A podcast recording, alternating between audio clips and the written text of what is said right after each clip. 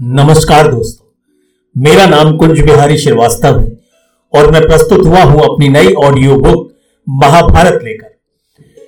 कहते हैं कि महर्षि वेदव्यास जी महाभारत ग्रंथ की रचना करना चाहते थे, इसके लिए वो ब्रह्मा जी के पास गए।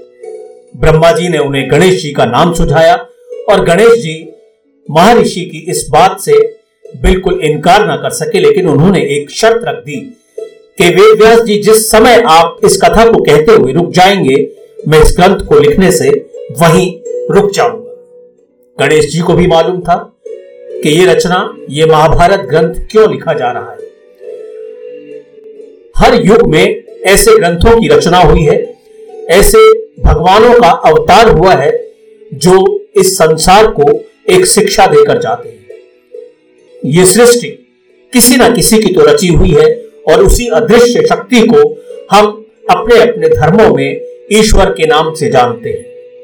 ये आस्था है इंसान की और हर धर्म की। ये समझाने के लिए कि धर्म बड़ा है, धर्म का रास्ता बड़ा है, अधर्म बुरा है, अधर्म का रास्ता बुरा है। सच्चाई बड़ी है और हमेशा उसकी जीत होती है।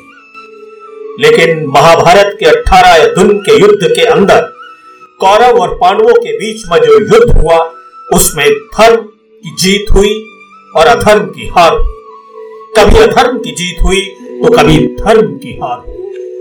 दोनों ही पक्षों ने धर्म और अधर्म की लड़ाई लड़ी, लेकिन दोनों ही पक्षों ने धर्म और अधर्म का साथ दिया। पांडवों ने कुछ धर्म ज़्यादा किया, अधर्म कम, और कौरवों ने अधर्म ज़्यादा किया और धर्म कम। लेकिन दोनों ही पक्षों में हार गई इंसानियत महाभारत का कारण द्रौपदी का चीरहरण बना। श्री कृष्ण ने महाभारत के युद्ध के दौरान गीता का ज्ञान दिया और वही गीता आज भी हमें चलाती है। द्रौपदी का चीरहरण भगवान की ही एक ऐसी लीला थी जो इस युद्ध को विविधता में बदलती और इस संसार को शिक्षित करती। परिवार के बड़े बुज़ुर्ग, भीष्म पितामह गुरु, द्रोण, गुरु, कृपाचार्य विदुर और राजा धृतराष्ट्र भी उपस्थित थे। शकुनी ने पासे फेंकने शुरू कर दिए। एक के बाद एक हर बाजी जीतता गया और युधिष्ठर, धर्मराज युधिष्ठर लगातार हारते रहे। धर्मराज युधिष्ठर अब अधर्म के रास्ते पर थे। उन्होंने अपनी सारी धन संपदा हारने के बाद, अपनी दासियों को हारने के बाद स्वयं को भी दाव पर लगा दिया और जब कुछ नहीं बचा तो उन्होंने द्रौपदी को दाव पर लगा दिया। दुर्योधन द्रौपदी से पहले ही बहुत ज़्यादा चिढ़ता था। द्रौपदी ने उसको अंधे का पुत्र कहा था और वो उसका बदला लेना चाहता था। द्रौपदी का चीर हरण होता रहा, द्रौपदी विलाप करती रही, मदद के लिए पुकारती रही, लेकिन वहाँ उसकी सहायता करने वाला कोई नहीं था। दुशासन से कहा, पांडवों के राजसी वस्त्र उतार लो और द्रौपदी को भी निर्वस्त्र कर दो।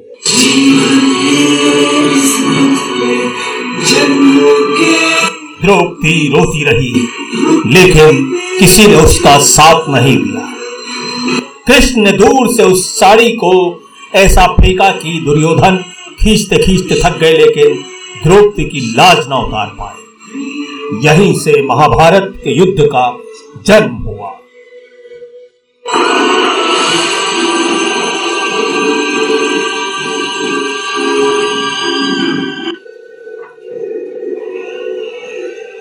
युद्ध का आज दूसरा दिन था।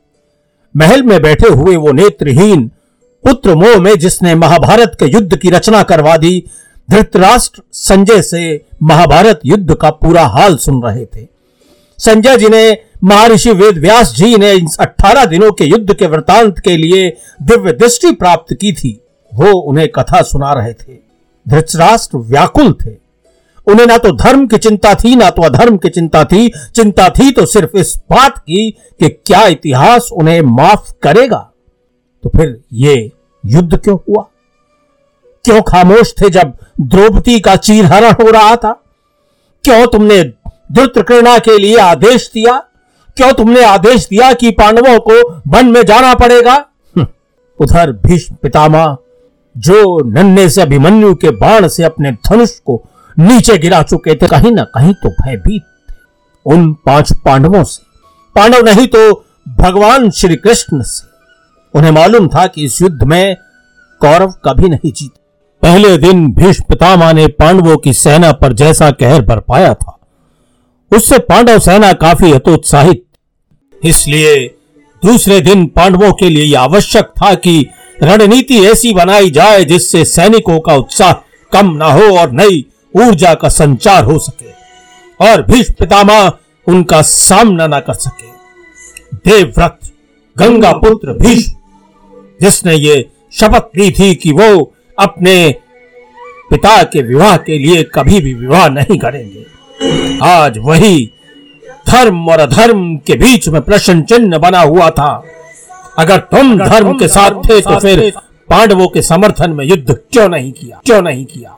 क्यों शांत थे जब द्रौपदी का चीज़ हरण भरे दरबार में दुर्योधन दुशासन कर रहे थे। महाभारत के दूसरे दिन सभी पांडवों की आँखों में वो अंगारे साफ़ छलक रहे थे। धनुर्धन अर्जुन और दृष्टुम्न ने एक विशेष व्यू रचना जिसे व्रज व्यू कहा गया महाभारत में उसका आयोजन किया। श्री कृष्ण अर्जुन की इच्छा अनुसार रथ को भीष्म पितामह के ठीक सामने ले अर्जुन को देख अपने सामने भीष्म पितामह ने बाणों की वर्षा करके उसका स्वागत अर्जुन ने भी इसी अंदाज में अपने गांडीव से उनका जवाब और उनका स्वागत फिर उसके बाद तो भीष्म जो भी तीर अर्जुन की ओर फेंकते, वो उसे बीच में ही कौरवों की ओर लौटा दे ये देखकर दुर्योधन के मन में भय व्याप्त हो गया। इस तरह तो भीष्म पितामह कभी अर्जुन को नहीं रोक पाएँगे। दोनों ही महारथी लगातार युद्ध कर रहे थे, परंतु फिर भी कोई निर्णय नहीं हो पा रहा था। दूसरी ओर भीम अपनी सेना की कमान संभाले हुए थे। उनकी गदा लगातार कौरव सेना का संहार कर रही थी। दुर्योधन अपने सैनिकों को भीम के कहर से बचाने के लिए उनके सम्मुख खड़ा हो गया।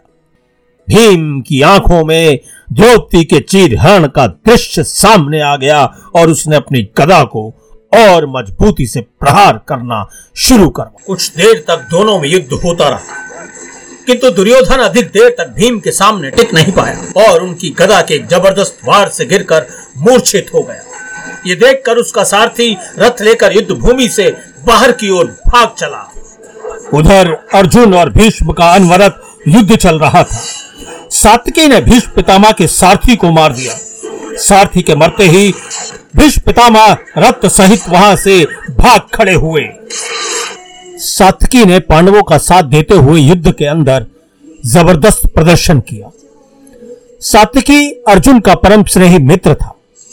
अभिमन्यु के निधन के उपरांत भी जब अर्जुन ने अगले दिन जयद्रथ को मारने अथवा आत्मदाह की प्रतिज्ञा की थी, तब वो युद्ध के लिए चलने से पूर्व सात्विकी को ही युधिष्ठर की रक्षा का भार सौंप के गए थे। सातकी ने अपने अमित तेज और रण कौशल के बल पर द्रोणाचार्य, कौरव सेना कृत वर्मा, कम्बोजो, पावन सेना और दुशासन नादी को पराजित कर दिया तीसरे मोर्चे पर द्रुपद का पुत्र दुष्टदुम गुरु द्रोणाचार्य के साथ युद्धरत था। दुष्टदुम की गुरु द्रोणाचार्य के साथ पुरानी दुश्मनी थी और उसने उन्हें मारने की शपथ ली हुई थी।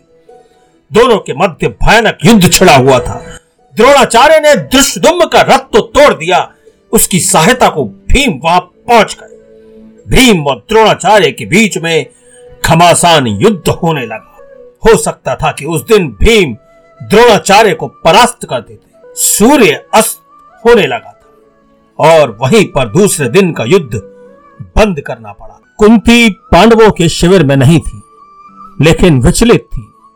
कुंडल और कवच कर्ण से मांग कर कुंती ने क्या धर्म का साथ दिया? या अर्जुन की विजय कामना की?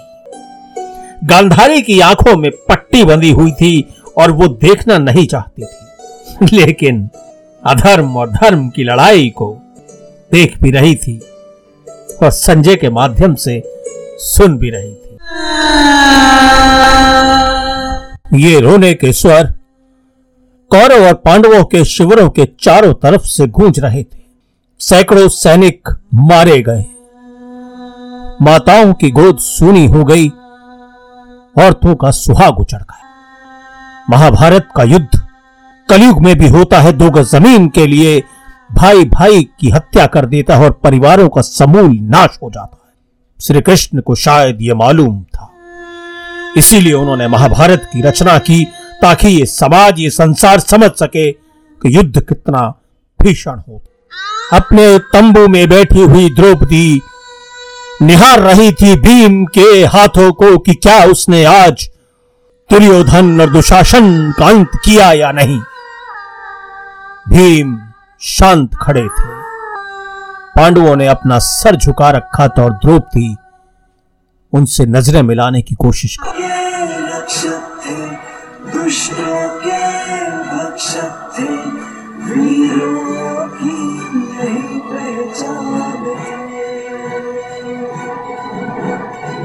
तो साथियों, ये थी महाभारत युद्ध के दूसरे दिन की कथा। इस कहानी को आप सुनोरे कहानी डॉट कॉम पर भी सुन सकते हैं। महाभारत युद्ध के तीसरे दिन की कथा सुनने के लिए आप अगले अंश को ज़रूर सुनिए। नमस्कार।